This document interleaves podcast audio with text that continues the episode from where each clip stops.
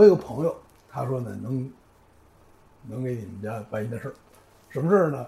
就是能借了一套金山伯爵，但是呢，这个需要压一块手表，他有一个上海牌手手手表压在人这儿，借这金山伯爵呢，一共是三天。什么叫三天？就是七十二小时。七十二小时呢，这个其中有他们家，还有他什么朋友家，这这都排好了。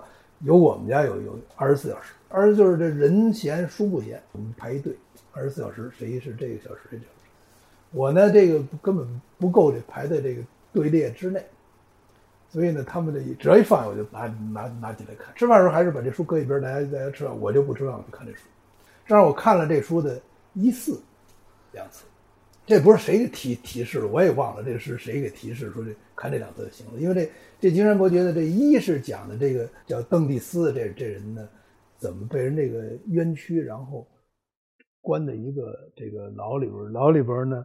认识一长老，那长老给他一张纸，半半拉的纸，这个上写的一个宝藏的一个事然后这长老死了，死了之后呢，人给长老装一石袋，他就把这石袋打开，他钻里边了啊，有一把刀，然后这这把这实在，结果他以为是搁哪儿，这个拉出行，不是人家把打悬崖扔扔海里去了，然后赶紧把这个打开，然后跑出来，这是一的结尾。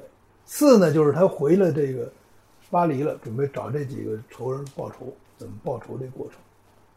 这中间两两两卷是他怎么致富，我就没看这致富，直接就这个扔到这海里头跑出来就开始报仇了。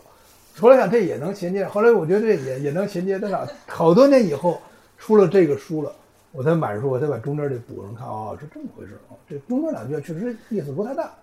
我后来感觉也是这精取其精华，就这个书啊，当时在那个。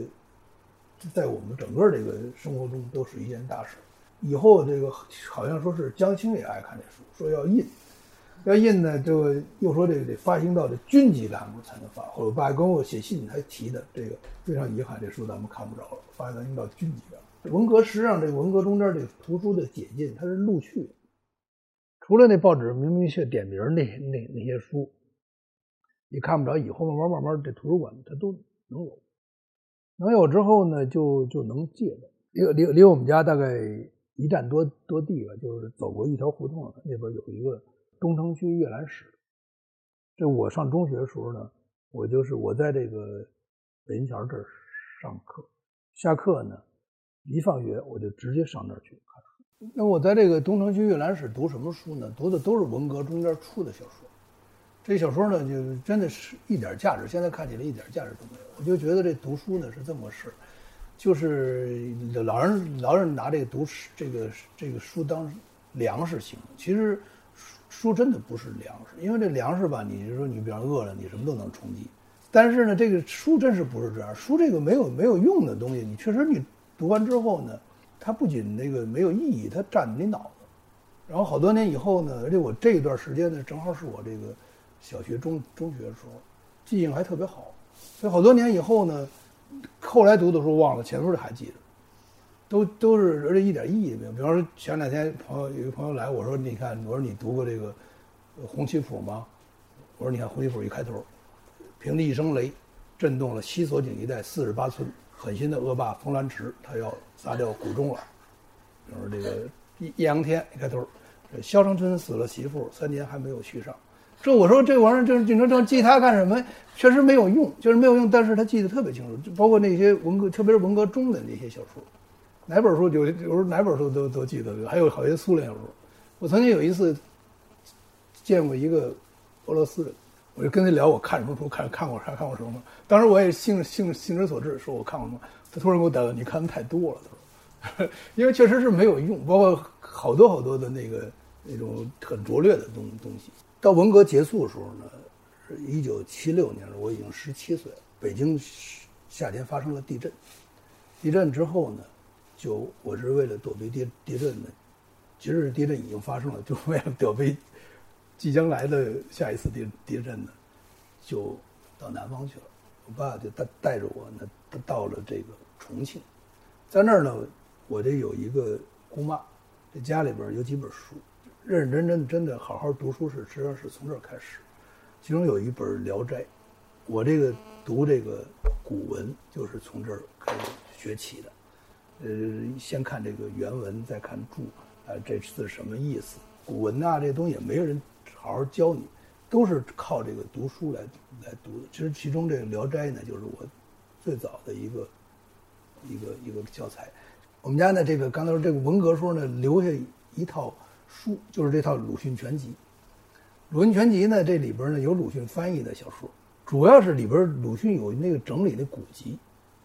就包括整理的那个什么《只要是叫文超》，这是他那个关于古典小说的那个评论；古小说勾陈是那个魏晋小说，还有这个《唐宋传奇集》。所以最早读这个古文是从这儿读，再加上那本《聊斋》，这就是我最早的那个古文的东西。我记得还有记得特别清楚，有一个故事，讲说有一个人特胖，特胖呢，这个他的孩子跟他捣乱，就把一个李子塞在肚脐眼里头。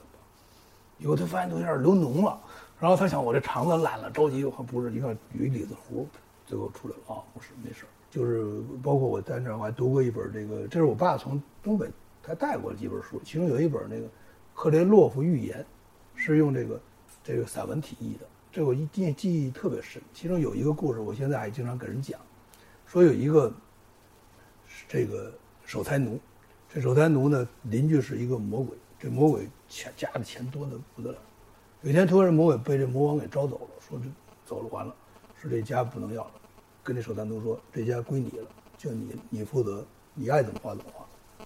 过一年这守这个魔鬼回来了，一看这守财奴饿死在他们家，说来拿着他们家钥匙，一看他们家一分钱没动，因为什么呢？这守财奴拿他们家东西也当自己家东西了，所以你说那句话，你当年说。爱怎么画怎么画，这是跟你的一样。你想自己东西不能画，所以把自己饿死。就是中国现代这个文学，这些人家、这些家都是在这个前后读的。茅盾、老舍、巴金呐，什么曹禺，这这些人书基本上我都看过。最感兴趣的是老老舍，因为他用这个北京话写作。我自己呢，这那时候有有志呢，也想用北京话写作。我还曾经在这个胡同里边去记录那个胡同的老头老太太说话那个用的那些词。还寄了一本子，后来后来买了一个，有同学有一个人借给我一本书，一本书呢是关于北京话的一本书，我一看人都写过了，不用自己不用下记了，人都有。